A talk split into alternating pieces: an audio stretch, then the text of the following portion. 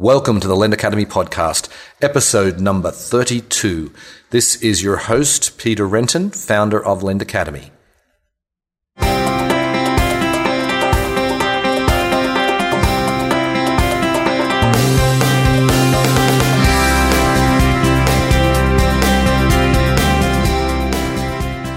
Today on the show, we're doing something a little bit different. We have a bank on not just any bank. This is Cross River Bank. And we have Gilles Gade, who is the CEO and founder of Cross River Bank, and Adam Gola, who's their VP of lending. And, you know, I've known of Cross River for some time. And I got to say, in the last 12 months, I see their name everywhere. It seems that every single new platform that's launching, a consumer platform that is, is using Cross River Bank to really help them originate the loans. So wanted to get them on the show, find out exactly what they do, because I got to admit, I, I didn't really know the ins and outs of this. So I learned a lot and uh, I hope you do as well. Enjoy the show. Well, welcome to the podcast, guys. Thank God. Thanks, uh, Peter. Thanks for inviting us. Okay. So let's get started just by giving the listeners a little bit of background about each of you. Uh, my name is Gilles Gade. I'm the founder, uh, chairman, and CEO of Cross River Bank, a bank that was created about seven years ago prior to creating um, Cross River Bank, I was involved in the investment banking industry, and prior to that, I was in the venture capital world. Adam Galler. I currently function as the chief credit officer of the bank and oversee the entire lending group. Um, I joined the bank uh, actually before launch, more than uh, seven years ago, and uh, currently, uh, vis-a-vis this call, I'm heading up the uh, MPL platform uh, growth. Okay, so I guess why did you decide to start a bank? I mean, 2008 was it? Was it 2008? That's an interesting time to start a bank. Uh, that was, uh, uh, I would say, in retrospect, it probably was the best time to start a bank. Really, and, uh, starting starting in uh, with a clean balance sheet and being able to uh, deploy um, our capital and um, and our cash in quality assets that had been pretty much cleaned up after the debacle. we pretty much dictated the terms of the loans we were deploying in addition, we participated in some interesting program, actually a little bit like a hedge fund, uh, deploying assets uh, such as in uh, our capital in assets such as um, SBA pools, MBS, ABSs that uh, were AAA rated and guaranteed by the uh, Full, Faith, and Credit of the U.S. government. Um, and we participated in a program called the TALF program, which basically uh, consisted in the government providing 20 to 1 leverage for quality assets, AAA and up and um, that pretty much provided us with very quick earnings, uh, which um, out of the gate uh, we we managed to turn a profit. I would say in quarter number five, which is uh, quite unusual for in the banking industry. Indeed, that sounds pretty impressive, particularly given the timing. I mean, I think you know people remember back in those days where we wondered whether you know was Citibank going to go under? Was you know was, was and some of these big banks that uh, you know, people were just wondering how it was going to go. So full credit to you for, you know, coming through that strongly. So I guess, you know, you're, you started a bank. I mean, I presume you started a bank without thinking about, you know, peer-to-peer marketplace lending. So when did that first get on your radar? So that's actually a very good question. We we got acquainted with a platform called GreenSky Credit uh, out of Atlanta, Georgia, which basically was originating loans out of uh, the Home Depot for the at-home service which consisted in providing home improvement loans to consumers for renovating kitchens, flooring, sidings, windows, and doors. And uh, we were uh, kind of the, one of the first banks to participate in the program. We ended up being the only bank in the program at some point because the first bank that was in the program uh, defaulted and the, um, uh, during the debacle, during the, um, the credit crisis. And uh, very rapidly thereafter, uh, GreenSky turned around and found another 11, 12 partners, banking partners, and we were overtaken by the volume. We still are very involved with GreenSky, but uh, what that did is that it gave us an acquaintance with and an expertise in uh, consumer credit. That's number one, and number two, with third-party arrangements. And I think this is key. Um, mm-hmm. at the end of the day, the, uh, the, the marketplace lending is a consumer loan, traditional consumer loan. It's not revolving naturally, uh, but it's still a consumer loan that is underwritten like a consumer loan. Most of the platforms underwrite uh, based on FICO scores. But at the, at the same time, it's also a third party arrangement. And uh, because we had a, a leg up, but thanks to our GreenSky relationship, we managed to uh, very quickly and rapidly cater to uh, the platforms that were coming to us. So Peerform, I don't know if you heard of uh, I mean, you've probably heard of Peerform Natural. Of course, yeah, I uh, know Michael. Peer, I know Michael quite yeah. well. So, so my, Michael was actually the first one to knock on our door and say, and he he was a friend of mine from a private, prior acquaintance, and and Michael came to us and said, well, why don't you um, partner with us and provide us with uh, the true creditor status that we need to deploy those loans uh, nationwide. And we were very intrigued by the idea. And he said then also, um, you know, there were only three players at the time, uh, Peerform, Prosper, and Lending Club on the consumer side. And he said, and I know Renaud pretty well, and I'll make an introduction. Maybe you could do something with them. And that landed us with the backup relationship with Renaud and Lending Club some uh, four years ago. And we've been a relationship um, of Peerform ever since, and and the rest is history. Then we started accumulating platforms probably in the last two years that accelerated dramatically. And I think today we have something like 14 platforms live, and we have another three to four due to close within the next two months, uh, at least in the first quarter. And then we have probably another five to 10 uh, before the end of the year. Okay, so and I know Adam, you've been really taking the lead on this in in your push into this industry. So, what is it that sort of demonstrated to you that this was such a big opportunity when there really, you know, there was only three platforms, and you know, it, it, that's not a really that's not a great business if there's only three customers. So, what what made you think? Because this is back, you know, we're talking what three or four years ago. So, you know, this is back before the boom, and uh, so what made you really seize the opportunity? I think, you know, to answer your question directly, I think Gilles mentioned earlier he has a background in technology uh, from his days in investment banking. I think that the bank has prided itself from day one on being very focused on technology. And when you look at technology and you see the way the world is progressing, even the banking world, you see an opportunity to make everything more efficient through technology. So when you talk about delivering loans to consumers, to, to, businesses, and, and, to, and to real estate, um, you, you try to look at technology and say, how can we use technology to make that better? So when you see companies like Lending Club and Prosper you know, utilizing technologies with fullest and offering a better service to customers, to the bank, you know, to our bank, who tries to really pride itself on using technology, it was a no-brainer. We saw, we saw the next frontier was, was right at our doorstep. So it really wasn't necessarily the marketing or, or, or the companies themselves, although I think they did a great job in acquiring customers, mostly today actually through mail. Uh, but it's really the, the platform itself and, and the, the consumer facing applications that I think made the bank, you know, realize what an opportunity existed over here. Okay, so you know, it sounds like you've got a couple of different products, shall we say? Like you're you're doing backup for Lending Club, and you're the primary service for like you know 14 platforms. Can you just give us a bit of a rundown of the of how those relationships differ? Uh, i actually want to go and dig into the weeds pretty deeply here because it's something that I don't fully understand. I know a lot of people don't fully understand what is the mechanisms that are actually in place that force these platforms to use someone like you. So let's just start off with the Lending Club relationship. Explain how that works. So lending club is, is, obviously a very different relationship. As you mentioned earlier, really we're backup for them. So we're not actually we're not actively originating with them. For, for lending club, due to their size, uh, it was necessary for them, particularly as they were going public, to have a backup arrangement with another bank. So that's really the relationship there. It, it would take definitely some time for us to get up and running, but we do have a relationship where we could step in should a bank uh, fail to originate or fail to meet their end of the bargain. So lending club is unique, and maybe we should put them to the side you know, with regard to the other platforms that we are actively originating for, I think for the most part, from a process standpoint, it's very, very similar in both how we board the clients as well as how we service the clients. We have pretty refined processes and procedures that really dictate how the, how the funds have to move, uh, what accounts need to be set up, what information needs to be taken from them in order to get them up and running. But I think that it's really the overall process that I think has made uh, or allowed the bank to get or to add these platforms at such a you know prolific pace. With regard to the different industries we're in, you know, you, mentioned earlier, that, you know, Lending Club is sort of a generic term for, for consumer loans, but there's other platforms that are really focusing, you know, their their efforts in, in very specific markets, you know, whether it be a wedding finance or whether it be social finance or, or it could be point of sale finance or it might be in solar.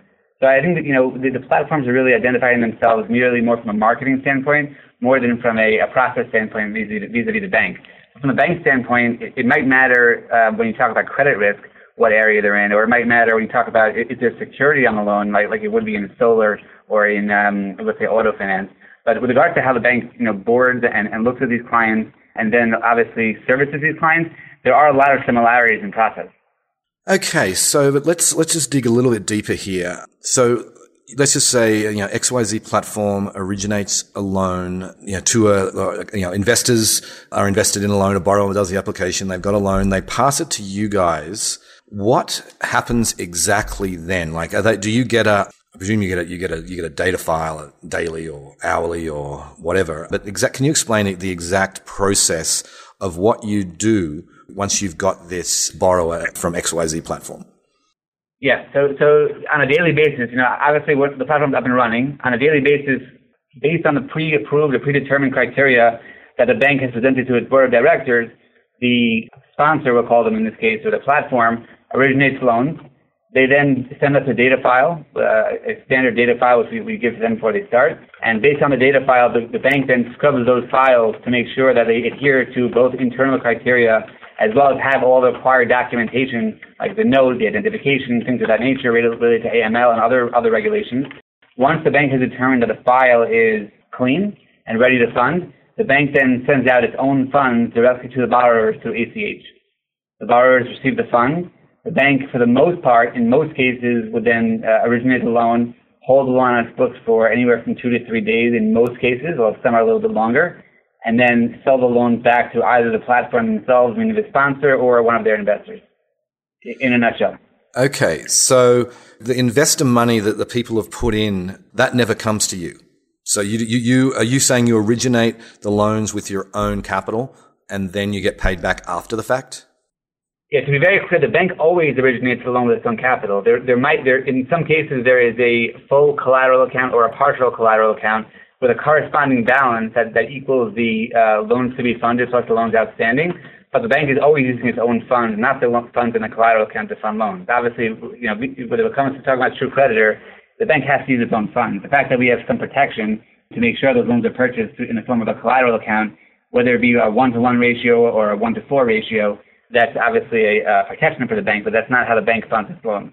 I, I want to touch on something earlier. You know, when the bank looks at the loans on a daily basis, uh, it's not a completely manual process. The bank um, has a lot of technology that it uses, both you know on the AML side as well as on the uh, document review side, that it both has already implemented and is continuing to implement to to make to create more efficiencies in reviewing these, these documents. Obviously, as we add platforms and as each platform adds volume, it's going to be very important for the bank not to have to hire either one person or, or per platform for two platforms.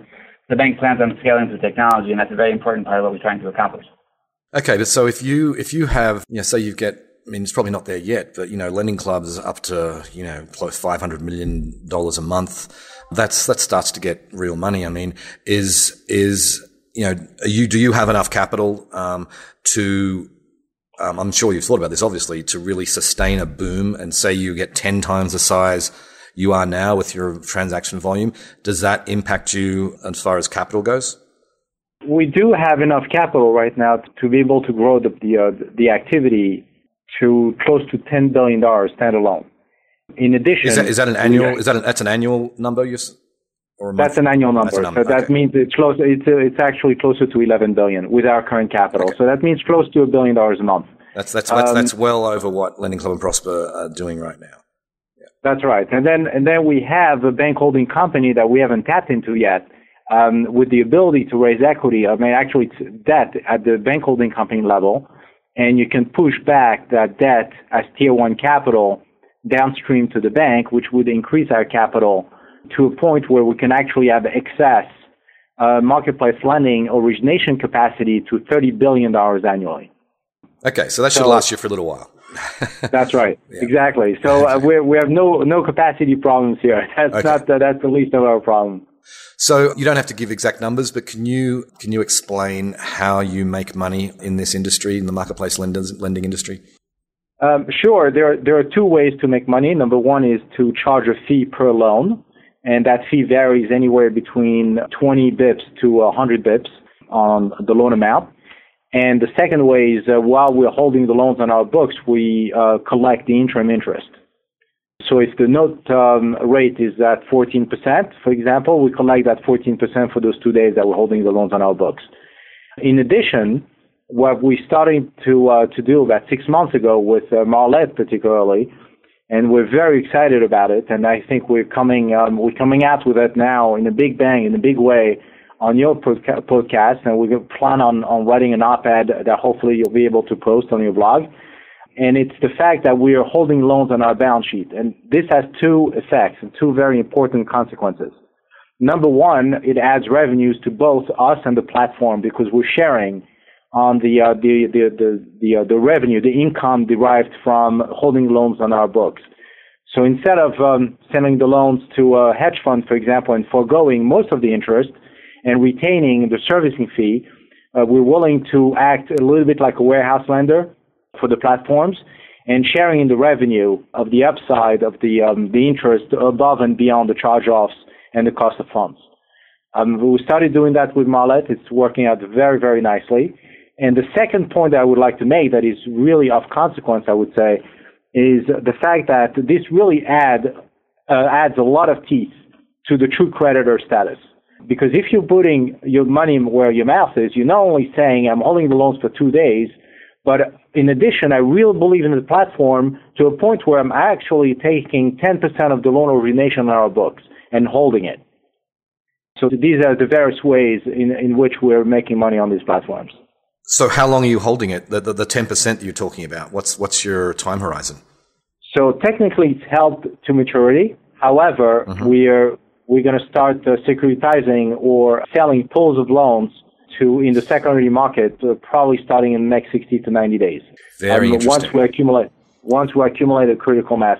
So this hasn't been done at the bank level yet. It's no. been done by people like Eaglewood or Granite and others, uh, BlackRock recently, uh, but it hasn't been done at the bank level. And and the very attractive thing for the platforms here is the fact that we're going to share in the revenues of uh, even the residual on the securitization model. That is a very interesting, uh, very interesting development. I, I, was not aware of that, and I think uh, you know it's you. You will certainly be breaking ground there. So is that going to be with Marlette initially, or can you share? Uh, sure, it is. It has been with Marlette for the past six months, and uh, we intend on, on offering that to a couple other platforms that we really like. And uh, so basically, the way we select the platforms that we're going to do this with is uh, we have our own um, rating system of the platforms internally based on the due diligence package, the servicing uh, expertise, the uh, the capital adequacy, uh, the uh, the backers, the VC um, uh, backers uh, behind the platform, the the experience of the management team. So we put all these basically into a, a big soup, and what comes out, and it's more qualitative than quantitative, by the way. But what comes out is basically the platforms that we select to participate in this program.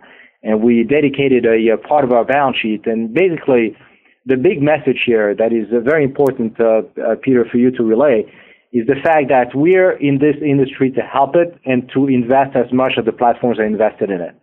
It's not just a way for us to the charter and to make a quick buck along the way. It's truly to invest fully and to prepare our balance sheet, to position our balance sheet to assist those platforms to be able to grow and uh, to fulfill their aspirations. I think there is tremendous growth potential here. And um, I fully embrace uh, Renaud's vision for the past uh, three to four years. He's been screaming it. And now we're starting to see the fruits of, um, of his labor. And uh, all the platforms that are participating in this endeavor and this, this intermediation business, we're here to help it, not to hinder it or to compete with it. So in our way, that's how we're, we're trying to participate in this growth by putting to contribution our full, uh, you know, uh, strength of our balance sheet and our capital. Okay, I think I think that message has been received loud and clear. That's that's it's great to hear. I think uh, you know I think the industry needs a proactive bank like you involved. And now I, I want to dig further into the weeds a little bit, and uh, I want to get into banking regulation and uh, lending regulation in general. Why can't Lending Club or anyone else, any other consumer platform, why just can't they originate the loans themselves without without help from you? What's preventing that? The reality is they can. That's the simple answer, right? If they were, if they wanted to, they wanted to go license themselves in every state and be subject to both state regulators as well as the CFPB for complying with all the state regulations. They could. I think that the platforms realize that there are certain states in which that would be very difficult to do so, and, and not to mention the manpower required to maintain those licenses as well as handle the audits that would be required of them. I think from a simplicity from a from a simplicity standpoint, you know, when you when you think about what they do best, which is customer acquisition, technology, I think that uh, it's in their best interest to, to use a bank. For the most part, and depending on a bank, it doesn't really cost them a lot from, from the revenue of the loans, And I think that the, the bank brings a lot to the table in both, I think, offering not only its charter, but also legitimizing the loans, you know, vis-a-vis the borrowers. I think a borrower who sees a loan from a technology company certainly doesn't look at it the same way they look at it from a bank. So I think there's multiple advantages that, that using a bank brings to the table. I think one is vis-a-vis compliance, two vis-a-vis regulators, and three, I think even client facing, I think for the clients, I think it's also very helpful. Okay, so you know, you're obviously a federally chartered bank. You're, does that mean you have lending licenses in all 50 states? I mean, what what is are you? Do, have you had to go through this process? Because I mean, imagine I mean, when you started off, you you just you're based in New Jersey and you're focused on New Jersey clients, I imagine. But what so what is the, the licensing process that you've gone through? We're, actually we're a state chartered bank. We're we're like we're, we're chartered in the state of New Jersey, but we're FDIC insured, which allows us to lend nationally, okay. and not only lend nationally, but also export the bank's state rate nationally. That means 30% for consumers and 50% for businesses. I think that you know that's what allows us to participate in, in the 50 state model. Okay, okay. So the, so the, so there was 30% APR is the is the maximum in New Jersey for consumers. That's right. Okay. Right. Yeah. Okay. Which is fairly favorable. Naturally, Utah is uh, more favorable than that at 36%. Right. But the, most of our platforms, actually all of our platforms, are satisfied with the 30% rate. Particularly, there, there are competitive pressures on the pricing today, on the, on the rates, to be able to gain access to certain consumers. In addition, there's going to be a stigma to, uh, you know, the higher the rate, naturally, the more the, the bigger the stigma. So the, most of the platforms I've expressed the uh, the interest and the um, and uh, the willingness to stay within an interest rate that remains under the radar in terms of stigma, in terms of scrutiny.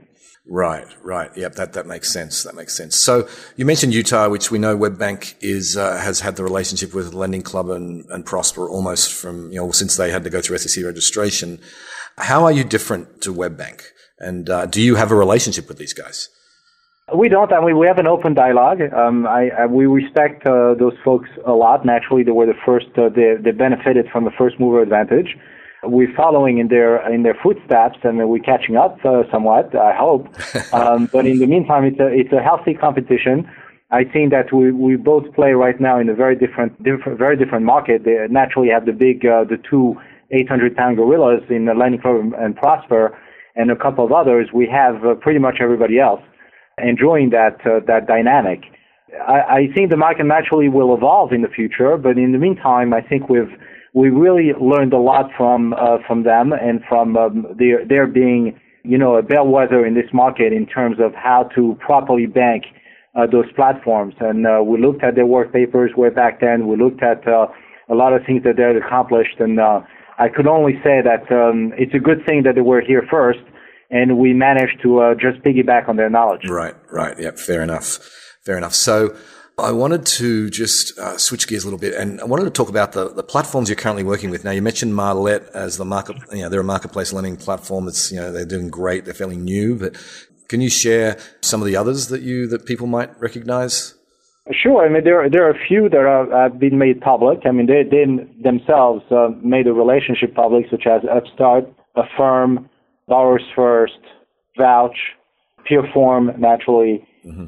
And then I believe that's uh, that's about it that we can disclose. And okay. uh, there are a bunch of others that are fairly active. That uh, I'm I'm just going to talk in, in broader terms. They're they're in, in the various areas that Adam mentioned before, which is debt consolidation naturally, and then there are a few um, other platforms in the um, debt settlement business, and um, as well as the solar installation business, and a couple of others. Okay, so do you have you know, small business lending platforms as well, or is it is it mainly the consumer, apart from like the solar, which I guess is small business? No, we're predominantly a consumer shop. However, we already have two uh, small lending platforms, so uh, small business lending platforms, and uh, and there are a few others that are existing that have expressed interest in talking to us. Uh, so we're exploring. We're trying to um, to better our compliance as well as procedures, internal procedures to handle those platforms because they're naturally very different animals and the uh, the compliance requirements are very different. Right, right. So let's let's just imagine I've got a you know I've got a new marketplace lending platform and I I'm getting going and uh, I I need someone like you to to help me. What kind of due diligence do you do on on new platforms that come to you? I mean, it's everything from review of management resumes and, and, and board of directors to looking at projections and, and looking at their policies and procedures and compliance knowledge. Uh, it's really a full review. Um, it's, a, it's, a, like I said before, it's a pretty rigid slash refined process and, and, and relatively standardized. But it, if you want, we can drill down on any particular area, but it's, it's really looking at the full breadth of both management and the platform itself. Uh, we do a deep dive into their, their credit algorithm to see who their target market is, how they plan on acquiring borrowers, um, and really, you know, how they plan on, on achieving scale. So, do you? Then, I presume when a, a, platform, a startup platform, comes to you for the first time, they they don't have all their ducks in a row. I mean, have you? Like, I presume you you you go through this process back and forth for some time. I mean, what's a what's a typical time frame for this process? Typical would probably be 90 to 120 days. The, the minimum would probably be 60 days, and then there's some that took uh, up to a year to get up and running. We, we try we try to avoid that, but you know, I think the, the two areas that we see uh, that, that companies lack the most experience in, I think naturally is compliance, and then I think that from a process standpoint, I think that the other part is, is and maybe not not unrelated, um, is just getting the back office operations, you know, in order to, to, to work with the bank most of these companies have very, very highly skilled technology uh, programmers, uh, very strong APIs and algorithms. But you know, the areas that you know the banks focus on are less on the technology, not except for the security, obviously, but less on the technology and, and more on the compliance and regulatory matters. Okay, so let's just dig into the compliance a little bit. What do you see as the you know what are the, the compliance hoops that these new platforms have to have to jump through? I think the, uh, the, the the issue is not really on them. It's more on the nature of the monster. I mean, AML compliance, I would say, is is probably the most difficult area to comprehend. And even if you have a very strong AML uh, BSA compliance officer on staff, you're still going to have a lot of difficulty setting up a compliant program. And the reason is because it's all gray areas. It's very difficult to pinpoint exactly what uh, your level of uh, checking are going to be until you test the program. So that's why we have a two-pronged process. What we do first is that we get their policy audited before they even start to write the first loan. And then six months down the road, we get their program audited by doing um, transaction testing. And that has uh, worked in our favor. It has worked very, very nicely uh, because we provide comments on, on the policy and procedures and then they manage to fine tune their process. And when they're ready to launch, they actually have a process that is almost, I would say, 100% compliant, but not quite. And we catch the mistakes within the first six months. So this is a very, this is basically a proactive uh, way of approaching the whole matter, which has made the regulators in general very comfortable with the whole concept of uh, marketplace lending. Okay, so do you ever talk talk with a platformer who is just so bad and so far behind that you just say, look, you know, you, we can't work with you. Does that does that ever happen, or do you always you know find a way to kind of bring them on? it really takes a lot for us to say no, to be honest with you, because we have a tendency. I mean, I, I as a former tech banker, I really feel for those companies, particularly in areas that they're not familiar with, and we want to help them basically grow in what they're experts at and let us handle the compliance to some extent, but they still have to have the controls in place. So it really takes a long time for us to say, no, but that has happened. Listen, we, we signed over 84 NDAs, uh, non-disclosure agreements, since the last landed, which was about uh, 10 months ago. Wow. That's a lot of platforms that we look at. Yeah. And we only signed up 17 altogether, 14 that are live, and uh, another three to four, uh, you know, that are going to come live in the next couple of uh, months. So that means that a lot fall, a lot of them fall by the wayside. Right. There are naturally some that go to other banks. I mean, I'm I'm not aware of many banks doing what we do on a grand scale. There are always banks that do one-offs, and and um, you know we welcome those endeavors. But the vast majority of those platforms have fallen by the wayside just by the sheer fact of the extensive compliance module that we impose on them. And number two, the due diligence package is humongous. Right. And those two factors have weeded out the platforms that are now ready to approach this market on a grand scale. That's that's really interesting. I guess one one question follow up with that. What is what's the cost for you guys to start this process? I imagine you're not doing this for free. It sounds like there's got to be some cost to you to to start this process, right? Well, again, we put ourselves in their shoes, and, and particularly in the shoes of the VCs that are backing them. And it's very difficult for a VC to put $2 million in a platform and to say, okay, the first million is going to be spent on, on a banking relationship. It's not going to work. And, right. and, and, and particularly if they're not prepared for that and they haven't managed the VC's expectations. So what we do is that we charge a, uh, an in, inception fee or due diligence fee of $25,000. That's pretty much a flat fee okay. uh, across the board. And then, um, I mean, naturally it varies if the platform is much bigger than that, but we're not going to go above 50,000 hours, I would say. And then um, the ongoing process is usually subjected to a minimum fee. Uh, but again, that minimum fee is very reasonable, and um, we want to invest in the platforms, and we'd rather back end that fee than front end it. Right. So you're obviously, if, if you're spending, you know, 120 days or, or, or, more on a due diligence process and you're charging 25 grand, I mean, that's a, you're losing money on that, on that operation, I, I imagine, but you're making it up on the back end. That's right. And uh, we, we're pretty good at this stage. I mean, not, uh, you know, in your past, but at this stage, having looked at 84 platforms over the past 10 months, we're pretty good at uh, identifying the, uh, the, the guys that are very solid, the management teams that make sense, the business plans that are sound, so we, are we can identify the platforms we want to engage in. So that has helped us in pricing ourselves uh, within market and uh, accordingly with uh, within the, um, the platforms that we believe that are going to be the winners of tomorrow, or at least the winners of the next couple of years, so that we can recoup some of that cost, the inception cost that we invest in the platforms to mm-hmm. begin with. Mm-hmm. Right. So I know you guys were at LendIt Europe in uh, November. Adam, I, I, we had a chat there. I, I'm curious as to why you were there. Do you have international expansion plans? I mean, you know, why go to London to really meet platforms there? So uh, that's uh, uh, Peter, you don't miss uh, anything. Um, uh, that's what makes you the expert in this industry. I th- this actually had a, a, little bit of a different purpose. So first of all, we'd like to see and to know that platforms that intend on coming to the U.S. because we're well positioned to help them out. Right. Number two, we, the other side of the balance sheet, which is the the deposit side, we, we have very neat technology-based transaction platforms. I would say on the ACH front and also on real-time payments so there's a whole spectrum of uh, the fintech industry that we we're exploring and also uh, delving into. For the past couple of years, we have our own team of developers that have developed some pretty neat technologies that assist peer-to-peer or marketplace lending platforms and peer-to-peer payments platforms. So in addition to, again, that's going back to that expertise in, in the third-party arrangements, we're now putting our contribution and our knowledge to exploring relationships with international platforms that need an international payment solution and a very fast payment solution. And that's, that's um, our interest in this industry as well.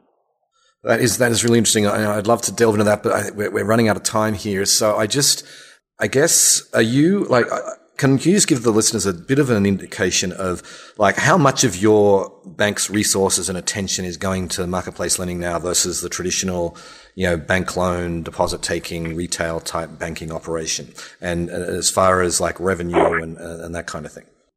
Uh, I would say 50%. 50%. Okay. Okay. So, you know, if, if we were your future plans, I mean, obviously you touched on it there, Adam, but just for the, for the marketplace lending lending platforms specifically?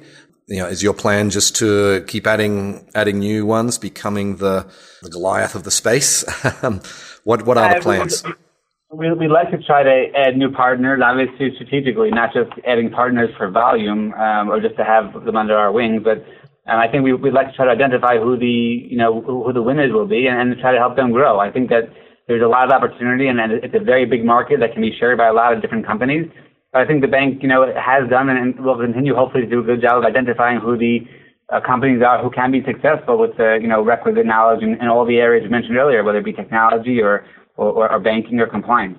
Okay. Well, uh, on that note, I really uh, appreciate uh, your time, gentlemen. It's been fascinating. I, have learned a lot and I hope the listeners have as well.